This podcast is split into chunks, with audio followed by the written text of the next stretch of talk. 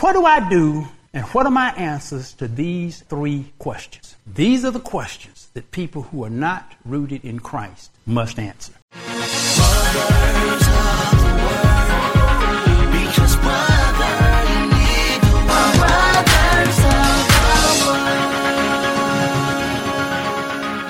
And now for three questions. Welcome to Brothers of the Word, because, brother, you need the Word.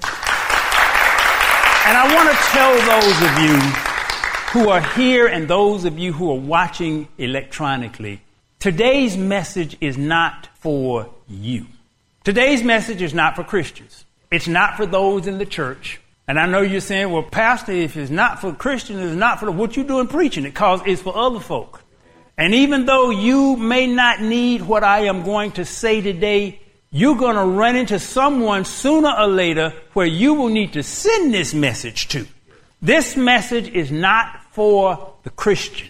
This message is for the intelligentsia. It's for the academician. This message is for those who question and don't believe. And I don't particularly condemn that because I understand it because I was that way myself. When I came out of with a chemistry degree, I was scientifically oriented, data driven, and if you couldn't prove it, it didn't exist. So I understand the mentality. I've been there. And it took God orchestrating things in my life where I had to say, it's something else out there. This is beyond statistical probability It's something else out there. So today's message is really designed for those outside of the church. So those in the church is not for you. Don't judge it. It's not for you. This is for those, and you may need this one day, where you need to send this message to someone who is highly intelligent, highly educated, and highly skeptical. So today's title is simply three questions. Three questions. There are three fundamental questions that people have about life itself and about the continuity and the whole scheme. There are three questions. Regardless of your religious orientation, there are three questions, particularly those who are not religiously or spiritually oriented. There are three basic questions. Question number one creator or poot theory. And y'all know, y'all, I said, Pastor, I understand creator, but what in the world is poot theory? I'm assuming that all of you know what a poot is. A poot is the kind of delicate, nice way of putting what you normally would call a fart. Now, I have to put this down where you understand it, but that poot is a gentler kind of term. And it sounds like it's softer whereas the other one is loud and rough. It doesn't matter whether it's loud, rough, or whatever it is. But when I say creator or poot theory, a poot or flatulence from the human body basically consists of a mixture of varying organic gases nitrogen, oxygen, hydrogen, carbon dioxide, methane, and hydrogen sulfide. That's primarily the chemical composition of your average poop. Now, some exotic poops may be a little bit different, have a little bit more stuff in there. But that's your basic composition. The old people would call it simply passing gas. So when I say creator or poot theory, there are two fundamental pathways to basically how we got here.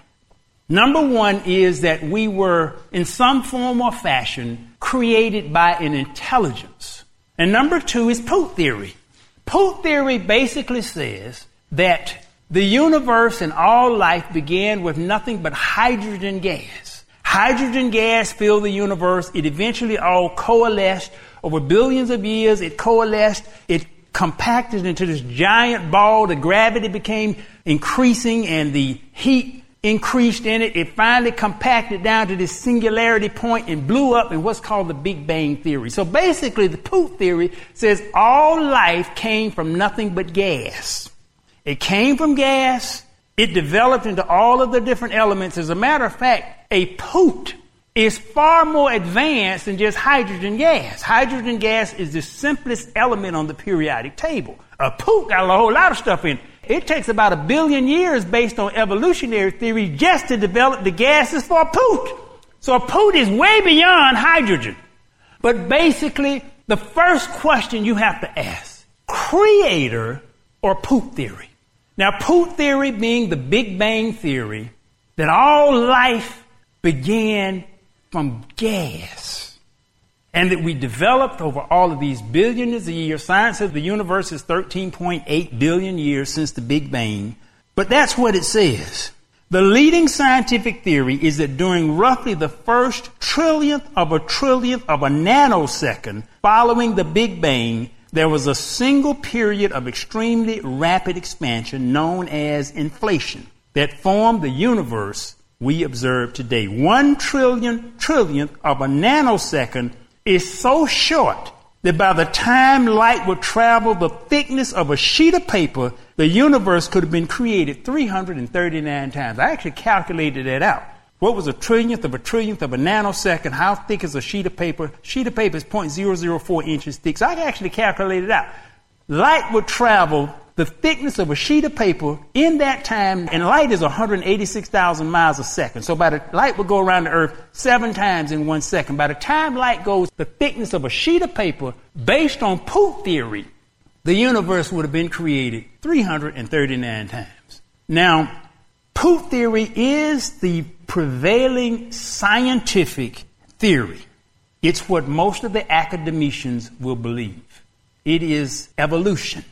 And they primarily believe it because they cannot accept the concept of an intelligent creator, particularly the Judeo Christian God. So you got all of the scientific community that believes in poot theory. Let me simplify poot theory. Now, would you say that the human body, that your body is more complicated than your car? Oh, not even, nowhere even close. The human body is far more complicated than your car. Poot theory says this. Poot theory says that if I took some dirt, if I took some silicone, if I took some rocks with a heavy amount of iron in it, if I took some rubber and just put it all in a pile and left it long enough, it would turn into a car. That's basically what Poot theory says.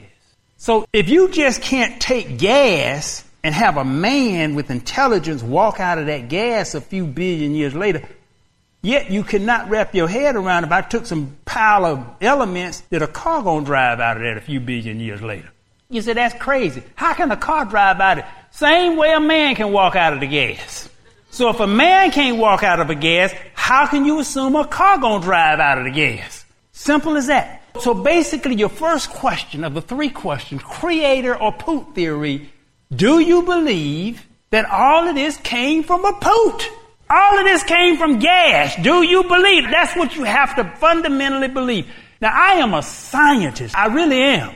And I can't wrap my head around because it is too mathematically improbable. It's as simple as that. It is too mathematically improbable. I did an entire message just on creation or evolution, a sermon number 5014 called In the Beginning, Creation or Evolution. I went through a lot of the science of basically those two different aspects of viewpoints.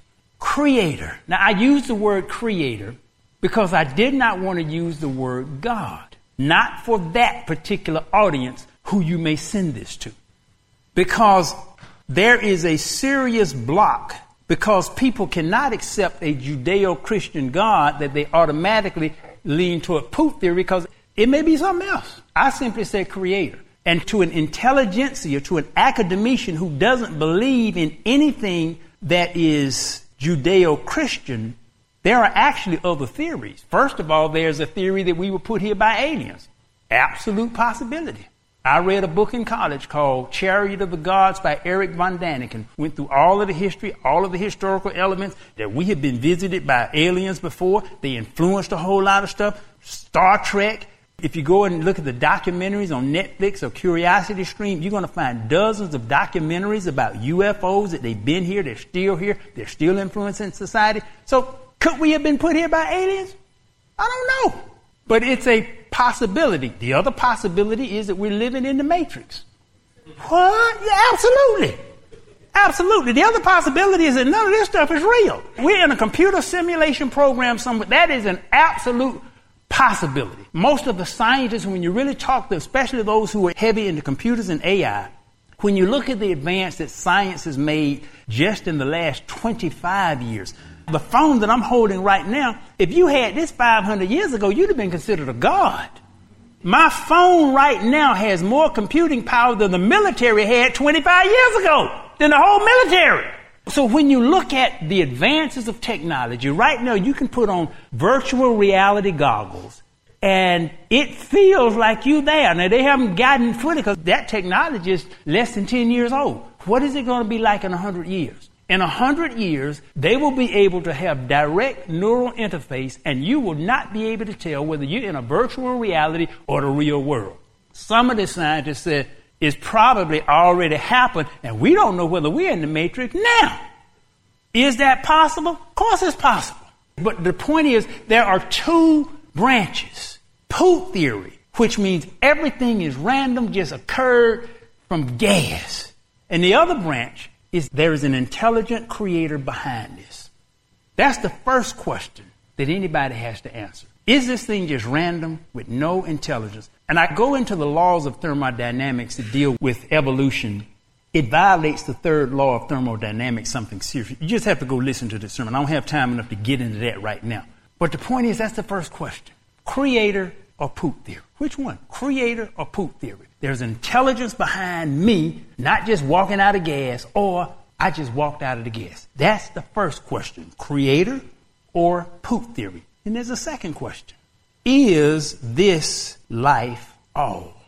Is this life all? Again, you got two sides. The poot theory side says once you die, and you are going to die, the somatic death of the body is going to happen. So once you die, once this body dies, poot theory said that's it. There's nothing but oblivion, eternal darkness. You have no consciousness. It's just gone because there's no spirit. There's nothing but random chance of molecules randomly organizing themselves where you walk out of the poot. So poot theory says when you die, there's nothing. And there's a lot of folk who believe that. And you can't prove it one way or the other. You cannot prove it one way or the other. But there's a lot of folk who believe once they die, there's nothing. And when you don't believe there's anything after death, you live differently. Why do I need to store up treasure in heaven if it ain't no heaven? Why do I care about how I live in this life? I'm going to eat, drink, be merry, enjoy myself, and die. Because there is nothing else. That is poot theory thinking. So if you don't believe there's anything else, you live differently. Now, on the other side, there are two dominant theories of life after death.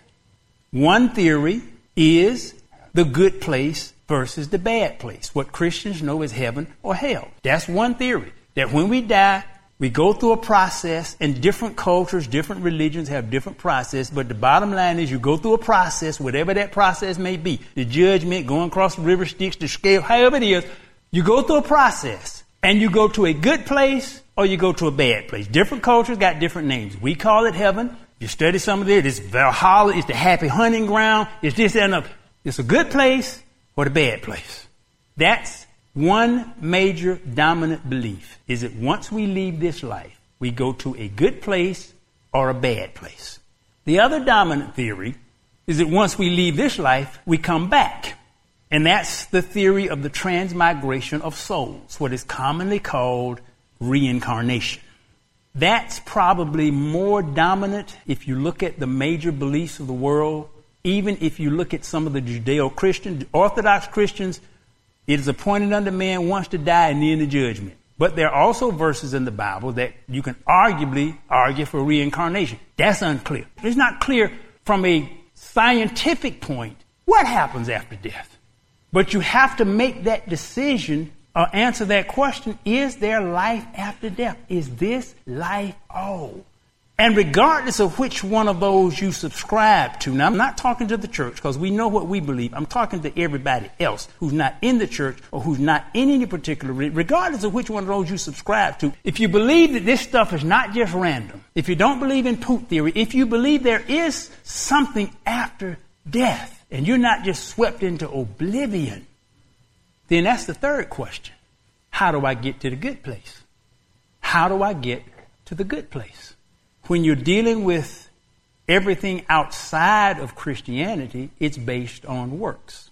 When you're dealing with Christianity, it's based on belief and works. Now, a lot of people, no, it ain't just belief, it's belief and works. I did a sermon on that, sermon 5171 called Workbook. You need to go listen to that because it goes through the scripture of why it's both of those. But when you're dealing with these three questions, and these are three questions that are really, really deep for people who are not in the church, that they have to ask themselves and they have to answer. And the thing about it, I haven't given you any answers to those three questions.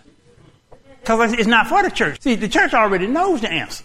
But I'm not giving you answers to those three. And this is the stuff other folk who don't have particular set beliefs or ideas about. These are the three questions they got to ask. Creator or poot theory. When I die, what happens? And if there is a good and a bad place, what do I do to ensure I end up in the good place? Those are the three questions. I'm not giving you any answer because if you're in the church and you don't know the answer, you and you, woo. So I'm not giving you the answer. It's not for you. It's for other folk. That's why I say today's message is not for you. It's for other folk. But those are the three questions they need to really, really ask themselves. And see, when you get to that first question, and that's why the Bible begins with the answer to that first question. That's the first line in the Bible. In the beginning, God created the heavens and the earth. That's the first line. So he said that straight from the beginning. I created this stuff. Now, if you don't believe that, that's one thing. And most of the world does not believe the Bible. So that's not unusual. That's a common thing. But these are the three questions. And then you got the folk who do believe the Bible. When you study history and even of the church, you got changes in belief. We go through periods like we just went through the prosperity period. Then you go to period of grace. As long as you preach it, hell and damnation, it goes through waves of stuff. I the same book, depending on what you want to focus on. But those three questions are critical to those who are not rooted in a faith and in a belief, they have to go through the process of asking themselves those three questions Creator or poot theory? When I leave this body, what happens? You may not exactly know, but if it's the good place or the bad place, then what do I do? Even if it's reincarnation, what do I do? What do I do to get to the good place? Reincarnation got a good place and a bad place. It basically says you come back based on what you done done. And you can come back in some hellish situations. So, what do I do and what are my answers to these three questions? These are the questions that people who are not rooted in Christ must answer. What do I do? Creator or poot theory? What happens when I die? And how do I get to the good place? I thank you for joining us today at Brothers of the Word. You can go to brothersoftheword.com and send this sermon to anyone you feel who needs it. You can also go to brothersoftheword.com, listen to the two sermons that I recommend that you listen to, Workbook or Creation or Evolution. They will enlighten you on a lot of different things. Thank you for joining us today at Brothers of the Word because, brother, you need the Word. I'm going to ask my son George to come up and close out. This is one of those heavy duty academic, almost debate topics. He's a champion debater, so he may have some insights on this because he has to sometimes deal with students on that upper academic level. And those three questions he may have another level of insight on.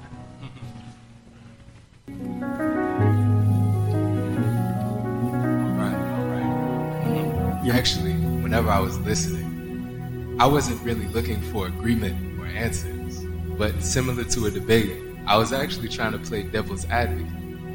I was in my notes listening to everything, but since it was primarily questions asked, I didn't have something specific to pin to. Hmm. so basically, every claim, I came with an alternative. So, I mean, firstly, we had, one could say, an either or fallacy in the sense of intelligent creator versus poop theory. If you mention an intelligent creator, say to an atheist, as the sole alternative, many times what you'll hear is even if the universe had a creator, it doesn't have to be intelligent. It could quite literally be anything. It could be some random force that led to the establishment of things. It could be a simulation. It could literally be anything. Of course, poop theory was mentioned, so I have to have a refutation to that too. It's something rather recent. There was a James Webb telescope, $10 billion, most expensive telescope that was sent into space. But it had some interesting findings. And it sent many into, excuse my wording, it sent many in the scientific community into a frenzy. Because the pictures actually led to beliefs that maybe the Big Bang wasn't even possible. I'm not going to dive into that. I'm not really well versed into it, but you could further do research. James Webb Telescope, it may not even be a possible option. Continuing on, he mentioned probability. And that's a great point, assuming an individual doesn't believe in the multiverse. Why do I say this? Because if an individual believes in the multiverse, they believe that there's an infinite amount of universes. that means that no matter how small the probability is, we are all but guaranteed to hit it at some point, and we could just be the lucky winners. now, of course, you would have to make a case for even the probability of the multiverse, but that is an option. The second question was Is this life all? And it's a valid question and even stating that we live differently if there is no afterlife. One could then make a case that afterlife was thus invented because of that. Whenever individuals think that this is all, they then fear mortality. They want to get as far away from the idea of death and the end as possible. So invent something.